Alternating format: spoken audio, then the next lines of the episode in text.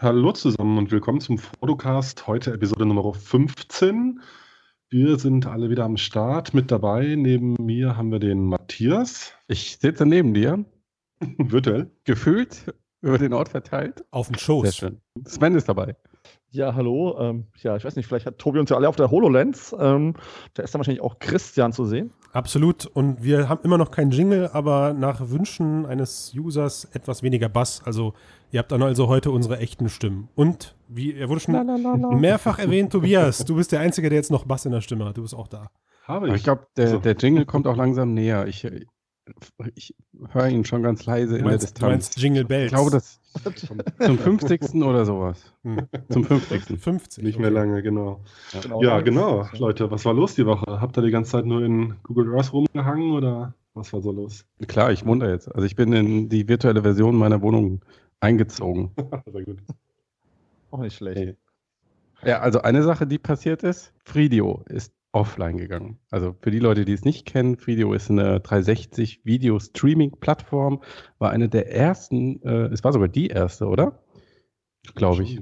Und überhaupt eines der ersten VR-Startups, die da sehr ambitioniert rangegangen sind, aus meiner Sicht eigentlich auch eine ganz gute Qualität geliefert haben. Die waren so mit die ersten, die 4K im Angebot hatten, beim Streaming, die eine App hatten. Ja. Bitte? Auch in 3D, ne? Oder? Hatten die nicht auch?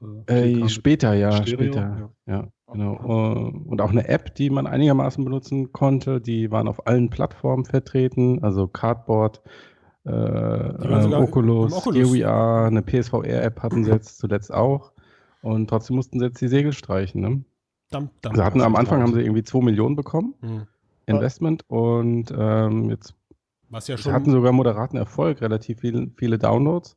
700.000. 700.000, was ja jetzt in Anbetracht der VR-Brillen, die so unterwegs sind, da draußen ziemlich gut ist. Genau. Gut, der meiste wird wahrscheinlich Android-Kram für Cardboard gewesen sein und es hat nie jemand benutzt. Aber sie haben halt gesagt, okay, unsere Mitbewerber, die sind so viel stärker und so viel besser finanziert, wir müssen es nicht mehr weiter versuchen, wir kommen eh nicht durch. Mhm.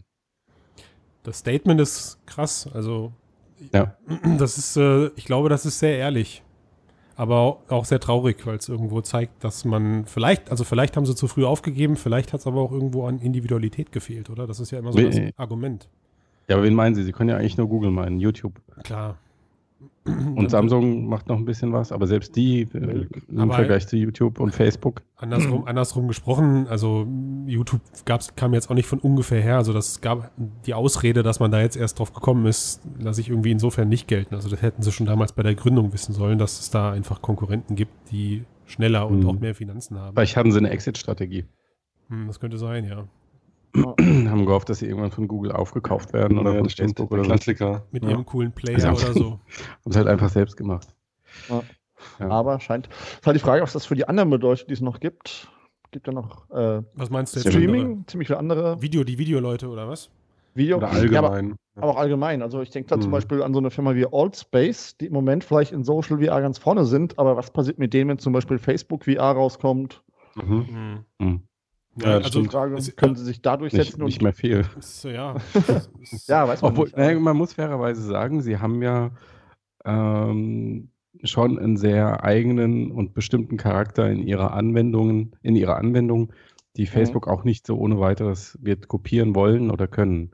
Welcher wäre das? Und sie haben schon eine Art Community. Also denen traue ich noch zu, dass sie sich irgendwie etablieren, aber auf welche Art und Weise, ich weiß nicht, wie ihr das seht, aber ich habe das Gefühl, es ist schon noch so ein bisschen, geht in so eine Nischending-Richtung wie Second Life seinerzeit. Ja, und da ist natürlich auch die Monetarisierungsfrage. Also wie wollen die denn Geld verdienen, Outspace zum Beispiel? Gleiche Frage wie bei Fridio, wie verdienen wir Geld? Genau. Oder irgendwo alle anderen öffentlichen Plattformen, die es jetzt noch gibt. Also ich meine, John. VR-Konzept. Ja. John, ja gut, aber bei John weißt du, wie sie Geld verdienen. Gut, durch die Projekte. Haben ein Geschäftsmodell, also sie agieren ja als Dienstleister. Sie bauen Kameras, sie produzieren Content. So die Plattform ist eher ein Bonus. Ja, stimmt. Oh. Ja. Oder? Ja, das klingt schon stabiler auf jeden Fall. Ja, also sowas wie Video-Content ist ja auch gerade echt ja, leicht kopiert. Also leider, so, was heißt leider? So läuft es halt. Ja, ja, aber hast du, guck mal, das hast du ja letzten Endes überall. Also ich meine, jeder, der jetzt zum Beispiel gerade irgendwas im Industriebereich entwickelt, da kannst du auch theoretisch sagen, der wird übermorgen von Autodesk überholt, was passieren kann. Ne, weil Autodesk macht irgendwie, die legen einfach gerade ein bisschen Kohle auf die Seite, setzen ein Team von 10 Leuten ab und puff, dann gibt es in einem Monat das, wofür die Startups ein Jahr brauchen. Aufgrund der Manpower einfach und Frauenpower. Und da, also letzten Endes kann dir das immer über und überall in jedem Bereich passieren. Und das, weiß nicht, da muss man einfach dann breite Schultern haben und sagen, wir machen aber etwas, was in dem Bereich eben einen besonderen Gegenwert hat, den es insofern noch nicht gibt. Und idealerweise natürlich der auch nicht leicht zu kopieren ist. Also dieses Wissen, was du dann in irgendeiner Form in Daten kippst. Ja, aber hast du das aus deiner Sicht im VR-Kontext? Gibt es da viele Anwendungen, die diese Kriterien erfüllen? Also was ist so eine Killer-App, ne, die nicht so leicht zu kopieren wäre, so, weil die schon so krass etabliert ist oder einfach so viel geil Know-how hat, der was da drin steckt. So, am Ende, glaube ich, stehen da wirklich viele Faktoren gegenüber. Ich meine, guck mal, ihr seht es ja selber, dann gibt es irgendwie letzte Woche oder vor 2 Wochen gab es die Meldung, dass dieses Schweizer Unternehmen eingekauft wurde mit den ärgerlich, jetzt habe ich es aufgemacht, das Fass, jetzt muss ich es auch schließen, richtig? Ich weiß gar nicht, von Facebook oder von Apple. Genau, diese Eye-Tracking-Bude. Von wem wurden die gekauft? Helf mir mal kurz auf die Sprünge, bitte. Facebook. Fan Facebook, so. Und da sagst du ja auch... Gibt nur Google oder Facebook. Das hast du ja...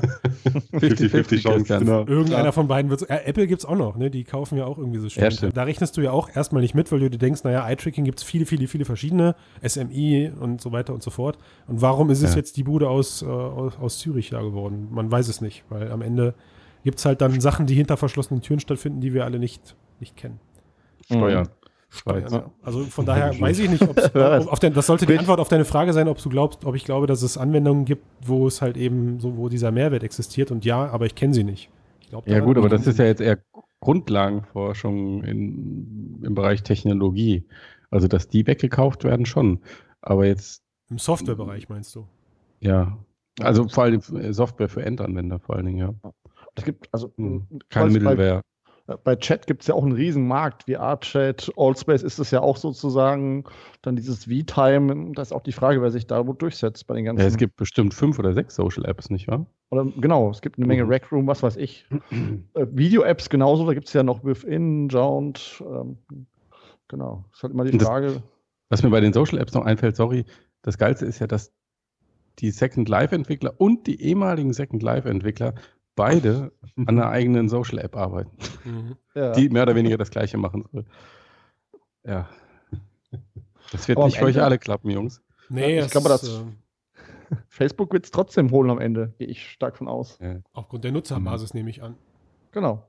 Also ich kenne das Ganze hier in Berlin von den VZ-Netzwerken, die es ja mal gab irgendwann. Die waren auch Millionen User groß. Dann kam Facebook nach Deutschland und weg waren sie innerhalb kürzester Zeit. Das ist echt hart. Das ist halt generell, also alle versuchen sie gerade im VR-Bereich, oder das ist ja immer so, habe ich mittlerweile herausgefunden, dieser Boom, wenn irgendwo eine neue Branche entsteht, dann bauen sie alle Plattform, weil das ist immer das, was skaliert, auf dem Businessplan. Ne? Dann x User gleich x mehr Umsatz. Und bei den das ist das, wo die Investoren ihr Geld reinstecken. Genau, das nur das. Also das wird nur, weil sie das Prinzip verstehen. Das wird quasi kreiert, ja, und ich meine, wie viele Plattformen es gerade im VR-Bereich gibt, die alle die Plattform werden wollen. Und das wird sich massiv aussortieren im nächsten Jahr. Massiv. Also Fridio ist jetzt nur der Anfang. Das ist nur der Anfang. Wahrscheinlich. Da wird's ganz viel. Also halten wir fest, es gibt eine Mini-Blase. Schon. Ja. Kann man so sagen. Das Problem ist, glaube ich, dass sich da auch so eine kleine Mikroökonomie bildet, wo es vielleicht gar nicht mehr darum geht, unbedingt das geilste Produkt zu bauen oder irgendwas, womit man Geld verdienen kann, sondern irgendwas, von dem man glaubt, dass es Investoren begeistert, sozusagen, also Investoren als Kunden. Mhm. Ja, das können gut sein. Und dann halt selber irgendwie den großen Ausschnitt machen. Aber das glaube ich nicht. Also zum Beispiel gibt es ja Transport. Kennt ihr die Plattform Transport? Ja. So, da zum Beispiel gehe ich wirklich nicht oft, aber ich gehe immer mal wieder gerne drauf, weil die halt wirklich es schaffen, exklusive Inhalte für sich zu sichern. So, und da passt halt für mich irgendwie gefühlt manchmal wieder dieser Plattformgedanke. Nicht immer, Die haben jetzt zum Beispiel auch dann diese Blue-Geschichte mit dem Wal, aber... Ja, das sind ja auch die gleichen, die haben das ja auch gemacht. Genau, ne? Und haben es dann halt zuerst, oder ich glaube sogar ein paar der Exklusivinhalte waren zuerst da, das ist jetzt aber gerade gefährliches Halbwissen. Und trotz allem, so wird es am Ende dann nur funktionieren, wenn du es schaffst, irgendwie coole Sachen für dich zu gewinnen, die eben nur auf deiner Plattform zu haben sind. Ich finde zum Beispiel Google Spotlight finde ich klasse. Es ist jetzt natürlich auch wieder was super Namenhaftes, ja. Aber es hat für mich eine absolute Daseinsberechtigung, weil du jedes Mal weißt, jetzt schon, wenn da was kommt, dann hat das oberste Qualitätsgüte irgendwie. Ja, aber auch also diese Transport-Sache, sorry, Christian, ja, weil du gerade darüber gesprochen hast. Ich kenne die App, ich finde sie auch ganz gut. Ich habe nicht das Gefühl, dass sie irgendwas viel besser macht oder dass die Inhalte viel besser sind. Und sie sind auch, du sagst jetzt exklusiv, ich weiß es nicht. Ich habe das Gefühl, die sind eher zusammengesucht aus verschiedenen Plattformen. Ich meine, die gibt es auch überall anders. Aber die wurden zum Beispiel mit 25 Millionen US-Dollar finanziert. Und da fragst du dich halt schon so, ja. Wo geht das Geld hin sozusagen? Wo geht das Geld hin und wie kommt es zurück und wann? Naja, aber das ist ja zurückkommen, also, ist, glaube ich, eine schwere Sache. Also wie verdient man mit diesen Videoplattformen Geld? Das ist im Moment, glaube ich, noch, weil im Moment ist es ja alles gratis. Werbung oder Zugang. So, Werbung aber Werbung Zugang. Skaliert nur mit Reichweite. Ah. Und um Reichweite zu bekommen, musst du sehr, sehr viel Hardware unterwegs haben.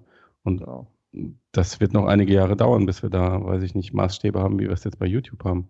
Mhm. Und Zugänge kannst du schwer verkaufen im Moment, weil die Inhalte das noch nicht rechtfertigen. Also wenn die Leute 10 Euro ausgeben bei Netflix zum Beispiel im Monat, dann guck mal, auf was für Inhalte die Zugriff haben.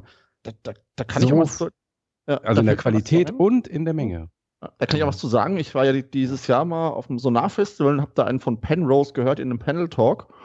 Und er meinte auch, wenn die so eine super aufwendige App machen für VR, wie jetzt diese Amelie, dann sehen das ein paar hunderttausend Leute. Und wenn irgendjemand ein 360-Grad-Video macht und auf YouTube stellt, wird das unter Umständen von Millionen von Leuten gesehen.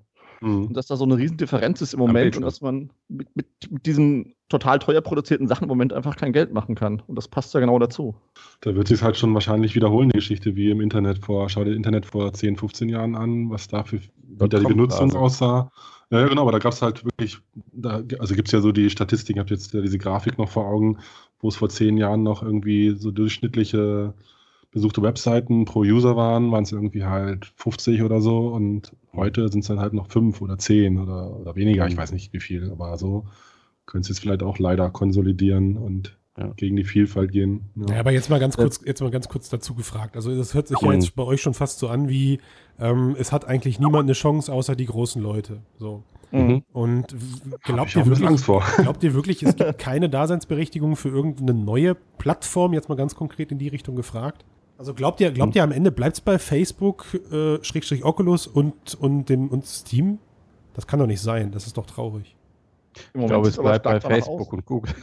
Ja, also immer. Das auch, klar, natürlich Google noch, aber als Plattform, also als Plattform zum Content. Wie lange Valve und HTC mitspielen können, weiß ich nicht. Aber ja, ich denke, die Digitalisierung hat bestimmte Netzwerkeffekte, die sich finanziell so auswirken, dass einige wenige alles kriegen. Und ich sehe im Moment nicht, dass sich dieser Prozess umkehrt. Und das betrifft natürlich nicht nur VR und AR, sondern die gesamte Wirtschaft. Aber ich wüsste nicht, warum es bei VR und AR anders sein sollte. Wobei es natürlich sehr neu ist. Und wenn irgendjemand mit einer absoluten Killer-Idee kommt und die anderen damit überholen können, und dann darf er sich nicht aufkaufen lassen. Aufruf so an die Hörer hier. Wir sind der Idealisten-Podcast. Macht die Killer-App so als kleiner. Genau. Nee, aber ich meine, wenn man es überlegt, Facebook hat der Oculus damals für recht viel Geld gekauft und man kann sich natürlich denken, warum sie das gemacht haben, um einfach auch da im sozialen VR ganz vorne zu bleiben. Ich meine, sie kaufen ja viele Apps, die viele User haben und das ist wahrscheinlich genau die Wette darauf gewesen, warum Facebook das Ganze gemacht hat. Na gut, kommen wir doch mal vom einem Streaming zum anderen Streaming-Thema. Und zwar vor 18 Monaten hat Xbox bzw. Microsoft damals auf der Oculus ich glaube, auf der CB1-Vorstellung angekündigt, dass sie streamen wollen von der Xbox One auf die Oculus Rift am PC. Und 18 Monate später ist es dann auch schon soweit. Das Ganze wird jetzt irgendwie, ich glaube, in 1-2 Wochen live gehen. Und jetzt ist die Frage, brauchen wir das überhaupt, dass wir Xbox-Spiele auf die Oculus Rift streamen können? Was meint ihr denn dazu? War das schon eine Meinung, Tobias? Ich bin raus. Ja, genau. Jetzt ich nochmal. Genau, ja, fertig, oder? Nee, Leute, da nehme ich dann immer mal die Gegenseite ein. Also, deine Frage war zu suggestiv, Sven. Zu suggestiv. Sie war schon fast geschlossen, ne? Muss man so sagen. Ja. Fast geschlossen. Ja. Also, ich glaube, unsere Begeisterung ist nicht so groß, oder? Ich meine, mit der jetzigen Auflösung. Warum nicht? Also, jetzt machst du mal nicht an der Auflösung fest. Ich finde das Thema wichtig. Und wisst ihr auch warum? Okay. Ich höre mich ja jetzt schon, ich glaube, man könnte jeden Podcast durchhören und in jedem Podcast sage ich mindestens einmal, ich hab's ja gesagt. Aber ich war schon immer der Meinung, du erreichst so die Non-VR-Leute am ehesten mit dieser Story, die Frau guckt Fernsehen und du selbst kannst dich in dein privates Heimkino verziehen. So. Und ich war auch der Meinung, dass Sony das Thema viel weiter ausrollen wird mit hier, du kannst das Ding eben nicht nur für VR-Games nutzen, sondern du kannst dich auch an den PlayStation setzen und dann auf der großen Leinwand deine normalen Standard-PlayStation-Titel zocken. Oh. So. Oder ist sozial betrachtet total fies. Oder die Bundesliga eben auf einer virtuellen Leinwand gucken. Und ihr kennt alle die Bilder. Noch schlimmer. Die Bilder, aber ist egal, die Bilder versprechen immer sehr viel. Wenn du dann dieses gerenderte Kino siehst mit dieser virtuellen Leinwand, ja, in deinem Kopf baut sich dann schon das Bild auf und klar kommt dann die große Enttäuschung, wenn du aktuell die Brillen dann eben aufsetzt. Ist vielleicht negativ dann auszulegen. Aber guckt ihr euch nicht manchmal zumindest mal irgendwie was in so einem Kino an? Ich finde das immer cool. Naja. Also ich mich ja jetzt mal outen. Also ich habe mich letztens... Ja. Ich fand die YouTube-App für Daydream View ziemlich cool. Das war so das Erste, wo ich mir vorstellen konnte, okay, das ziehst du ab und zu mal eine halbe Stunde auf und guckst dir was an. Aber jetzt bestimmt nicht so in dem Maße und zielgerichtet, wie ich es jetzt mit einem echten Kino machen würde oder mit einem Fernseher oder so. Also ich glaube, es ist einfach noch nicht so weit. Ganz kurz, warum, Matthias? Wegen der Auflösung oder einfach, weil sich dieses Abschotten nervt? Oder dann gibt es einen anderen Grund? Letzteres. Das Schwitzen. Und genau, du hast halt immer noch das Ding im Gesicht und ist halt nicht angenehm. Und der Mehrwert ist im Vergleich nicht da. Und also es ist halt auch irgendwie, keine Ahnung, du machst doch kein 3D-Raum-Medium, um dann da 2D-Inhalte mit anzuschauen. Also ich saß letztens im Hotel und hab mir einen 3D-Film darüber angeguckt. Naja, aber ich muss schon sagen, wenn die PSVR eine höhere Auflösung hat, weil Tragekomfort hat sie ja, würde ich durchaus Spiele von der PlayStation 4 darauf spielen.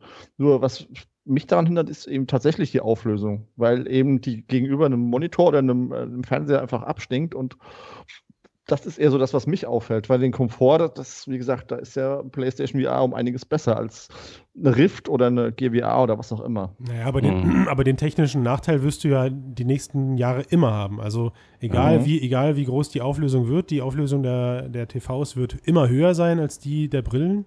Ne? Und wenn du dann jetzt das Argument hast, ich kann ja nicht mal meine Full-HD-Inhalte in der Brille genießen, weil halt eben das Display selbst nochmal verkleinert wird, also dieses Kinoleinwand, hast du in ein paar Jahren dann vielleicht echtes Full HD in der Brille, also deine Kinoleinwand und hast aber auf deinem Fernseher selbst dich schon längst an 4K oder vielleicht sogar 8K gewöhnt, keine Ahnung.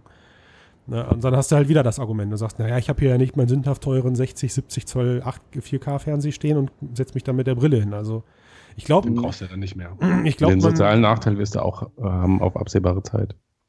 Also ich würde es halt eher nur nutzen, wenn es halt wirklich die sozialen Vorteile hätte, dass ich halt zusammen was gucken kann oder so. Eben zusammenschauen kann. Boah, Tobias, sag nicht, du bist so einer, der im Kino sich unterhält. Ich krieg's kotzen. Ey, hast du das gesehen? So richtig laut am Lachen. Ich reg mich immer auf über Popcorn, Leute, und also ich hasse es. Also einfach. Siehst du, also du möchtest dich zukünftig, auch im VR über Popcorn, Leute. Ja, für dich perfekt, ja, oder? Wirklich. Naja, so gesehen, das stimmt natürlich. Das hatten wir ja übrigens schon mal, ne? Es gab ja schon mal eine App, die eine soziale Kino-App war, wo wir sogar damals uns da ein paar Leuten getroffen haben und Brain Dead zusammen geguckt haben und so. Ja, die gibt es. Das gibt's doch noch. Wie hieß denn diese App? Cineveo ist das, glaube ich. Karaoke-Abende haben sie damit gemacht. Karaoke-Abende, ja genau. Und leider ist das Ding ja gestorben, irgendwie.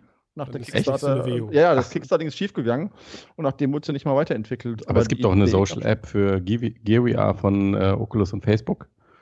Da kannst du dich auch in Räumen treffen, in so Kinosälen mit bis zu 4 Personen und kannst YouTube und Vimeo streamen. Sven muss jetzt weg. Ich muss mir das jetzt angucken. Naja. Okay, ich merke schon. Kennst du nicht, Sven? Gibt es auch ein Quiz. Also gibt ein Kino und ein Quiz. Das Quiz habe ich mal gesehen auf der GVR, ja. Das Kino, da war ich bisher immer nur alleine irgendwie. Um das ja, aber wahrscheinlich immer die App nutzt. Ja, das glaube ich auch. Um das aber mal ganz kurz festzuhalten, was natürlich an dem Xbox-Ding, um darauf zurückzukommen, echt Bullshit ist, ist, du musst ja deinen PC laufen lassen und dann mit der Oculus von der Xbox One zu streamen. Right. Du hast also noch höhere Qualität. Das ist natürlich echt bescheuert. Ja, hast du nicht, weil das Bild von der One, glaube ich, auch nur so in 720p am Rechner ankommt. Sie werden es trotzdem nochmal irgendwie komprimieren. Ja, und wenn du das sagst, dann werden sie es halt irgendwie nochmal komprimieren, okay. Und du wirst eine Latenz, denke ich, schon haben. Würde mich wundern, wenn du es gar nicht merkst. Nö, das hast du eigentlich nicht. Aber ich nutze das ja. Also nicht in der Oculus, aber am Rechner. Aber was mir gerade einfällt dazu? Das müssen wir gucken. Egal. Okay. Man kann doch die PSVR auch an die Xbox One hängen, oder? Soweit ich weiß, diese Box macht doch diesen Kinomodus. Also mit dem PC funktioniert den Kinomodus kannst du auch richtig. Stimmt, also das wäre eigentlich auch. Das funktioniert schon.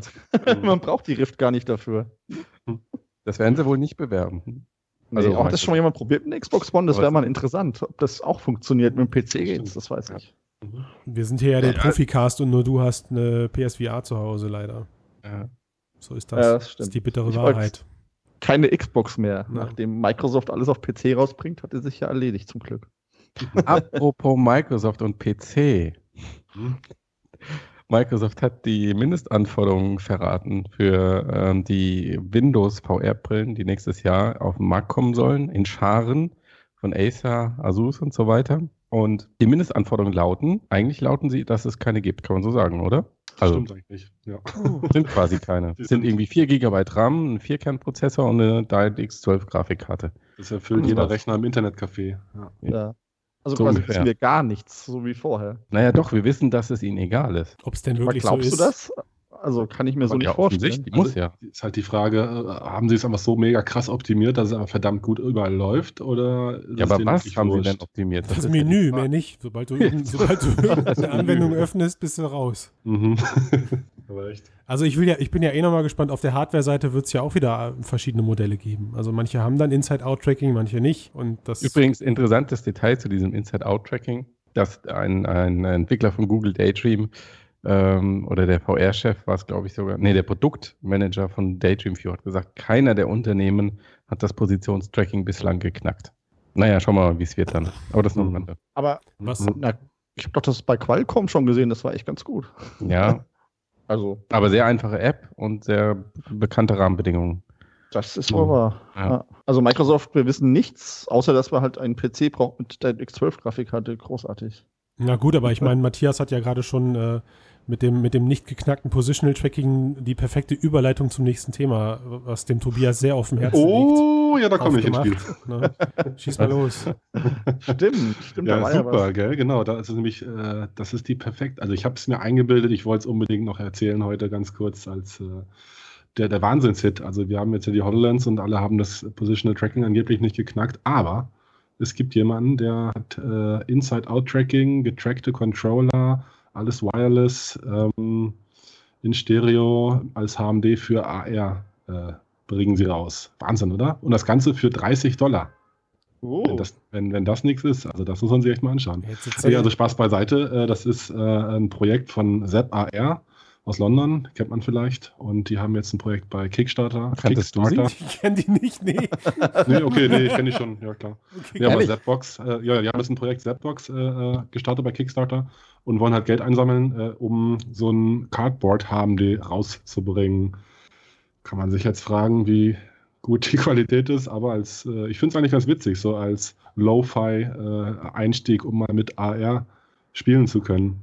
Ja, sofern man dem Kickstarter-Video nicht Glauben schenkt, was es da gibt, kann das ganz nett sein. Wenn man das allerdings für bare Münze nimmt, könnte leichte Enttäuschung eintreten, wenn das Gerät bei einem zu Hause eintrifft. Ja, das stimmt. Also wer das Video gesehen hat, sollte sich das, oder wer sich für diesen Gag wirklich mal interessiert, sollte sich das Kickstarter-Video mal angucken. Das weckt halt wirklich große Begierde, vor allem für den Preis. Ne, es verspricht so ein bisschen das AR-VR-Holodeck für zu Hause, indem du dir einfach irgendwelche Marker im Raum verteilst und deine Kamera erkennt dann diese Marker über die Standard-AR-Technologien und du siehst dann in der VR-Brille eben das Kamerabild, also es wird so eine Pass-Through-Lösung sein und in diesem Kamerabild das nicht Stereo ist, Tobias, weil du hast keine Stereokamera, existieren dann wie auch immer Stereo, VR, AR, Mixed Reality, Holo-Elemente.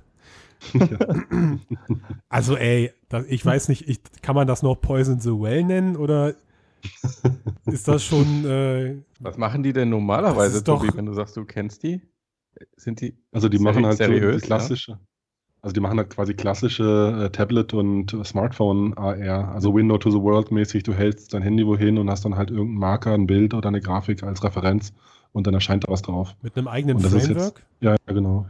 Mhm. Aber also die Qualität wird sicherlich nicht ausreichen. Es ist halt vielleicht wirklich nur was für den armen Studenten, der mal damit spielen möchte. Also dafür könnte ich hätte mir bestimmt mal runterladen, dann, wenn es raus ist. Aber du hast ja schon das Premium-Ding da gekickstartet. Ich werde berichten, aber wenn man HoloLens zu Hause hat dann, oder auch ein Tango-Gerät, dann ist das Ding ja... Du musst es immer mal fallen lassen, oder? Was soll ich sagen? Also ein genau. Tango habe ich auch immerhin. Das habe ich auch. Da kann ich mich hinten anstellen. Aber eine HoloLens, nee. Leider auch nicht. Ja, aber die Kickstarter-Kampagne ist auch lustig, dass sie so eine Tabelle haben, wo sie sich mit Vive und Rift und Magic Leap vergleichen. Und überall bei ihnen ist so ein grüner Haken. Oh, ja, also das ist dann irgendwie so ein X, ein rotes die und so. Die grüne Hakenmatrix, wer kennt sie nicht?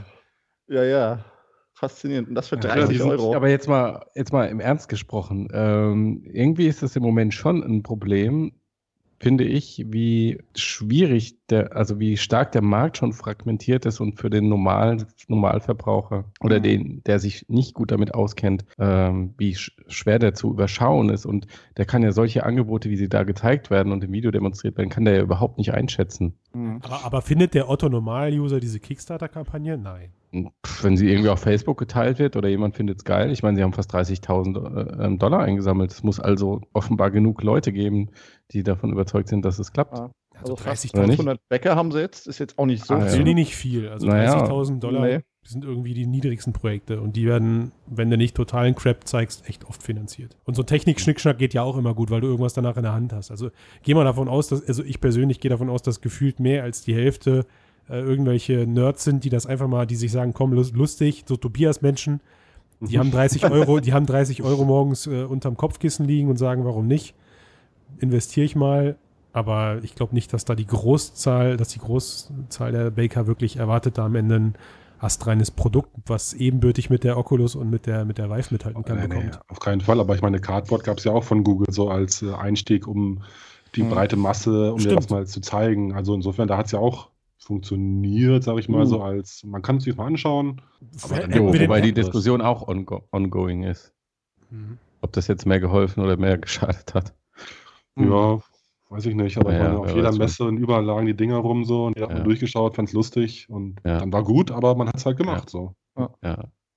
Ich meine, die Dinger sprießen halt wie nichts aus dem Boden. Ich weiß noch, auf der IFA war dieses Jahr und ich habe bestimmt 30, 40 Stände gesehen mit den verschiedensten VR-Brillen und Number One VR in Asia und so, von irgendwelchen Dingern, von denen ich nie gehört habe. Also, ja, und bist du stehen geblieben und hast das hier angeguckt? Ich habe auch noch so eine 4K-Brille hier rumfliegen. Ja, 4K, genau. Ach, egal, das ist ein Thema für sich. Also der Markt ist riesig auf jeden Fall. Ja. Mal schauen. Ich bin mal gespannt, ob es mit Daydream genauso wird wie mit Cardboard dann. Ich glaube nicht. In Bezug auf was jetzt? Was meinst du? Ja. Naja, Cardboard hat ja am Anfang auch mal $30 oder $40 gekostet und bevor es dann verramscht wurde. Okay. Und ich frage mich, ob das mit Daydream dann so ähnlich laufen wird. Okay, ich dachte, du meintest den Erfolgsfaktor, der hinter dem Cardboard steckt. Also ich glaube nicht, dass wir übermorgen überall auf den Messen Daydream-Geräte rumliegen sehen. Nee, übermorgen nicht, aber in einem Jahr oder in anderthalb. Ja, soweit kann ich nicht denken. Meint ihr nicht, dass sie den Samsung-Weg gehen und das Ding einfach jedem Daydream-kompatiblen Phone irgendwann beilegen, so wie die Samsung mit der Gear VR das macht? Sollten sie tun. Als Promotion. Die Hersteller bauen ja ihre eigenen dann. Ja, aber selbst dann. Also ich meine, ich weiß ja nicht, was es in der Produktion kostet, aber ich kann mir vorstellen, dass sie die dann einfach rausgeben. Gratis zum Gerät jeweils. Machen sie ja bei den eigenen Smartphones jetzt schon. Bei den Pixel-Geräten. Genau. Von daher. Gut. Ja. Dann haben wir heute fast alle großen Player genannt und kommen zum Schluss doch nochmal zu Sony. Da gab es die Woche auch noch ein paar interessante Informationen, Matthias. Also da gab es einen Sony-Vertreter, der hat ein bisschen geplaudert in einer Talkrunde auf dem Web Summit und da hat er unter anderem gesagt, dass PSVR nicht als Zubehör für die PS4 gesehen wird, sondern als wirklich komplett neue Plattform und als neues Medium verstanden wird. Hm. Ist ja erstmal eine ganz schöne Ansage. Ja, finde ich gut. Ja. Also ich glaube da auch dran, dass halt VR oder Mixed Reality, wie auch immer, da schon einfach schon groß was verändern kann. Also da bin ich bei ihm, bei dem Sean. Ja gut, er hat halt dann auch, er hat das mehr oder weniger als Rechtfertigung dafür genommen, dass es im Moment keine richtigen Antworten auf so Fragen gibt, warum ist das alles so kurz oder warum kann ich XYZ nicht machen, warum gibt es nicht mehr Inhalte, was ist die Killer-App, also das wird dann dauernd gefragt, was ist die Killer-App und die Wahrheit ist ja, und das fand ich gut, dass er das auch so gesagt hat, ich weiß es nicht, niemand weiß es. Ja, also eigentlich kann man mal aufhören, die Frage zu stellen, weil wir werden es irgendwann wissen, wenn sie da ist. Bis dahin müssen wir nicht drüber nachdenken. Also ich finde, Microsoft bestätigt es ja auch, finde ich so. Also die sagen ja nicht, auch, wir machen Windows Holographic und das ist halt so das Betriebssystem der Zukunft. Entschuldige, jetzt machst du Christian. Nein, hau rein. Also das, was du gerade sagtest, passt halt ganz gut dazu, weil Microsoft macht es ja eigentlich genau nicht. Microsoft sagt, eine VR-Brille ist einfach nur ein weiteres Medium am Arbeitsplatz. Und wie du es gerade aufbauen wolltest, Microsoft Holographics. Ein weiterer Monitor. Genau, ein weiterer Monitor. Also als Zubehörteil, wenn du so willst. Und das Holographics dahinter. Das ist die Plattform, die mit jedem Gerät, also AR-Brille, HoloLens, PC und eben den VR-Brillen, die ein weiteres Zubehörteil am Rechner sind, komplett funktioniert. Also ja, okay, Christian, aber sorry, dann zeigen sie eine Demo, wo du einen beknackten 2D-Browser in einer 3D-Umgebung hast und irgendein komischer animierter Hund um die Ecke gewackelt kommt, wo du dir echt nur an den Kopf fassen kannst und du denkst, okay. Ja, die sind halt vorsichtiger geworden nach den ganzen Kinect-Promo-Videos von früher. Ich weiß es nicht. Ja, okay, du hast ja recht. Also ich stimme zu, es macht keinen Sinn, die ganzen 2D-Inhalte einfach nur in die virtuelle Welt zu packen und dann zu erzählen, das ist jetzt die Zukunft. Aber ich glaube, diese Diskussion haben wir gefühlt irgendwie auch in jedem zweiten Podcast. Es ist nun mal einfach so, dass neue Medien oder neue Technologien erstmal dazu neigen, dass man das Bekannte darauf portiert, fertig, und erst danach dann, ja, was entsteht. Also ich meine, gefühlt schwebt ja gerade schon so ein bisschen diese Machtfrage im Raum, die für das Ende des Podcasts schon fast zu groß ist. Wohin bewegt sich jetzt diese ganze Branche? Ja, weil aktuell habe ich das Gefühl, die Leute kreieren Probleme. Es gibt keine Probleme draußen am Markt, die mit Virtual Reality ad hoc gelöst werden, sondern man sucht einfach nur mit diesem Deckel, den man in der Hand hat und da steht VR drauf, sucht man nach Töpfen, wo der drauf passt. Und wenn es keinen gibt, dann kreiert man einfach welche und erzählt einfach lang genug die Story und sagt, das ist jetzt der Meilenstein dafür. Also wie gesagt, wie willst du die Diskussion dann führen? Weil am Ende kommst du immer darauf wieder hinaus, dass du sagst, das jetzt Gezeigte ist nicht zielführend. Klar ist das so, aber ich weiß nicht, ich kann mich leider zu wenig an die ganzen, an das Aufkommen der Touchgeräte erinnern damals, also Smartphones etc., ob die von Anfang an super revolutionäre Apps hatten. Naja, da war die Killernummer, nee, hatten sie nicht, also was haben wir da gemacht? Wir haben irgendwie Biergläser digital ausgetrunken oder irgendwelche Soundboards benutzt und Star Wars Sounds abgespielt und so ein Scheiß. Und dann habe ich doch alles mitgemacht, also was wichtig war. Es gab keine geilen Apps. Aber die Killer-App von Smartphones an sich war eigentlich ja, dass du das Internet mit in deine Hosentasche genommen hast und dass du deine E-Mail abrufen kannst.